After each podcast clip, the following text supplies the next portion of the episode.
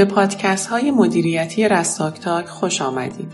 این پادکست ها هر هفته دوشنبه ها منتشر میشه و به موضوعات مختلف مدیریتی از جمله پروژه، طرح، پورتفو، استراتژی و همچنین مهارت های رفتاری مورد نیاز مدیران می‌پردازه. لطفا پادکست های ما را ترجیحاً از طریق اپلیکیشن های مخصوص پادکست هر اپلیکیشنی که دوست داشتید گوش بدید تا بهتر بتونیم با شما در ارتباط باشیم.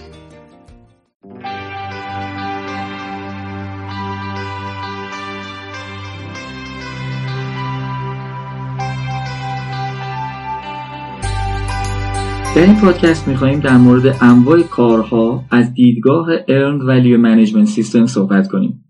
سیستم EVMS کارها رو به سه دسته تقسیم می‌کنه و از این دسته بندی منظور خاصی داره که انشالله بهش خواهیم رسید. دسته اول کارهای گسسته هستند یا Discrete Effort. کارهای گسسته که من ترجمهشون می‌کنم کارهای قابل اندازگیری عمل کرد.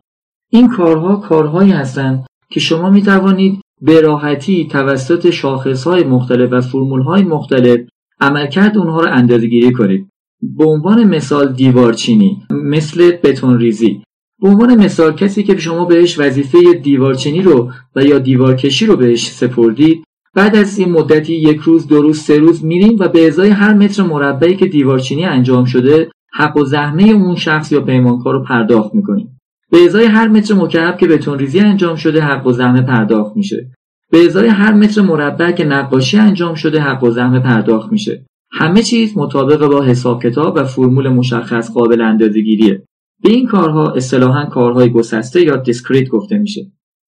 دسته دوم کارهایی هست که کاملا برعکس کارهای گسسته هستن که به اونها گفته میشه level of effort. Level of effort رو که من ترجمه کردم کارهای پشتیبانی یا کارهای ستادی پروژه هستن. این کارها به زبان ساده کارهایی هستن که غیر قابل اندازهگیری عمل کردن. به عبارت این کارها رو نمیشه براشون یک شاخص یا فرمول اندازهگیری عمل کرد گذاشت. یه مثال ساده. کارشناس برنامه‌ریزی و کنترل پروژه پروژه شما نفر مالی و نفر اداری پروژه شما تیم حراست و یا نگهبانی پروژه شما. شما نمی‌تونید برای اینها شاخص اندازهگیری عملکرد بگذارید. منشی مدیر پروژه. شما نمی‌تونید براش مشخص بکنید که در اساس چه شاخصهایی حقوق به اونها پرداخت بشه. اینها کسانی هستند یا شغلهایی هستند که به ازای هر نفر ساعتی که کارت می‌زنن شما شارژ میشید و باید با فرض عملکرد 100 درصد حق و زحمه اونها رو پرداخت بکنید کارهای پشتیبانی برعکس کارهای گسسته غیر قابل اندازهگیری عملکرد هستند و به عبارتی همیشه عملکرد اونها حداقل 100 درصد هست. دسته سوم کارهایی هستند که به اونها apportioned effort یا کارهای وابسته گفته میشه. لاقل من این گونه ترجمه کردم. کارهای وابسته کارهایی هستند که به تنهایی قابل اندازهگیری عملکرد نیستند.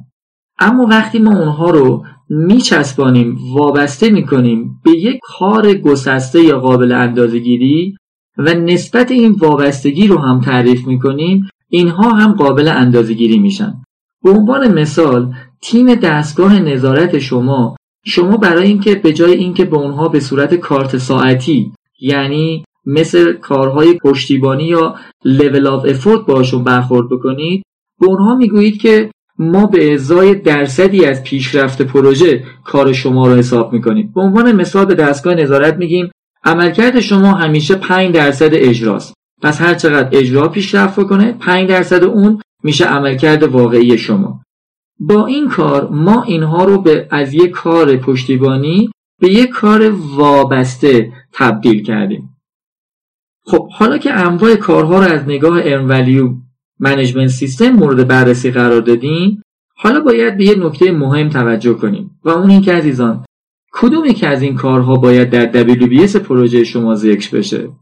پاسخ همه این کارها بدون قید شرط.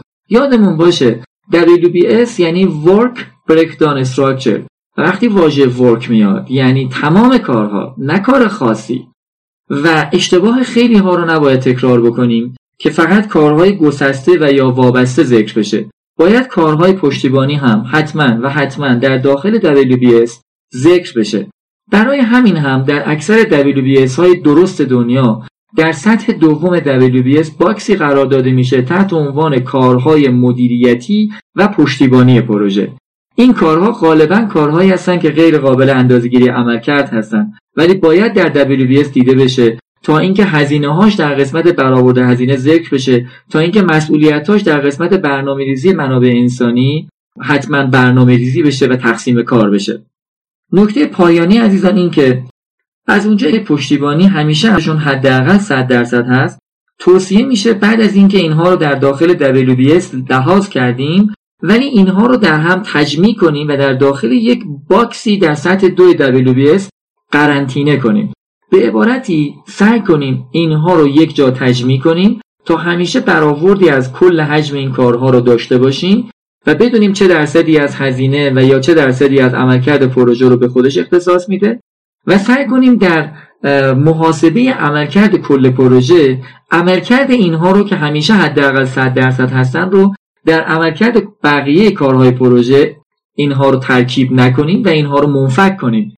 به عبارتی توصیه می‌کنم که در ارائه در محاسبه عملکرد کارهای پشتیبانی رو جداگانه حساب بکنیم بقیه کارها یعنی کارهای گسسته و وابسته رو جداگانه حساب بکنیم و یکی هم به صورت کل داشته باشیم.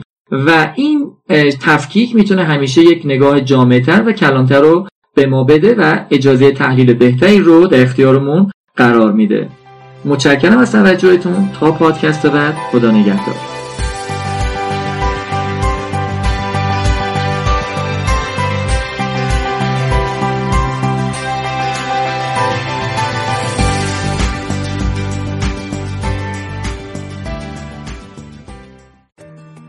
این پادکست ها توسط شرکت راهبران سیستم رستاک با آدرس وبسایت rsrastock.com تهیه میشه. ممنون از اینکه همراه همیشگی ما هستید.